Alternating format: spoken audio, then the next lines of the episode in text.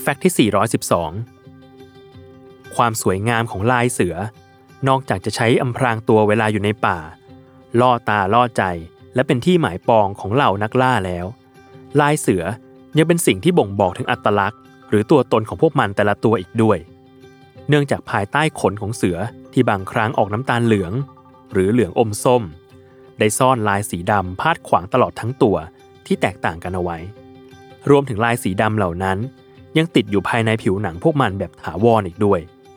เหตุเพราะกรรมพันธุ์ทางรูขุมขนที่แสดงลายสีดำนี้ออกมาตั้งแต่กำเนิดทำให้ยามเมื่อโกนขนเสือออกจนหมด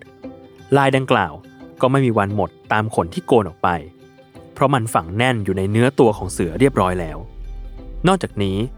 ลายเสือแต่ละตัว แต่ละสายพันธุ์จะไม่มีทางซ้ำกันอย่างเด็ดขาด เช่นเสือโคร่งก็มีหนึ่งลาย เสือดาวก็มีหนึ่งลายเป็นต้น ดังนั้น ลายของเสือจึงเปรียบเหมือนลายนิ้วมือของมนุษย์ ในการระบุตัวตนของพวกมันแต่ละตัว ซึ่งนั่นเป็นผลดีต่อนักวิทยาศาสตร์และนักวิจัยเหล่าสัตว์พวกนี้ ที่สามารถยืนยันตัวของพวกมันได้ เพื่อทำการวิจัย จากลายเสือที่แตกต่างกันนั่นเอง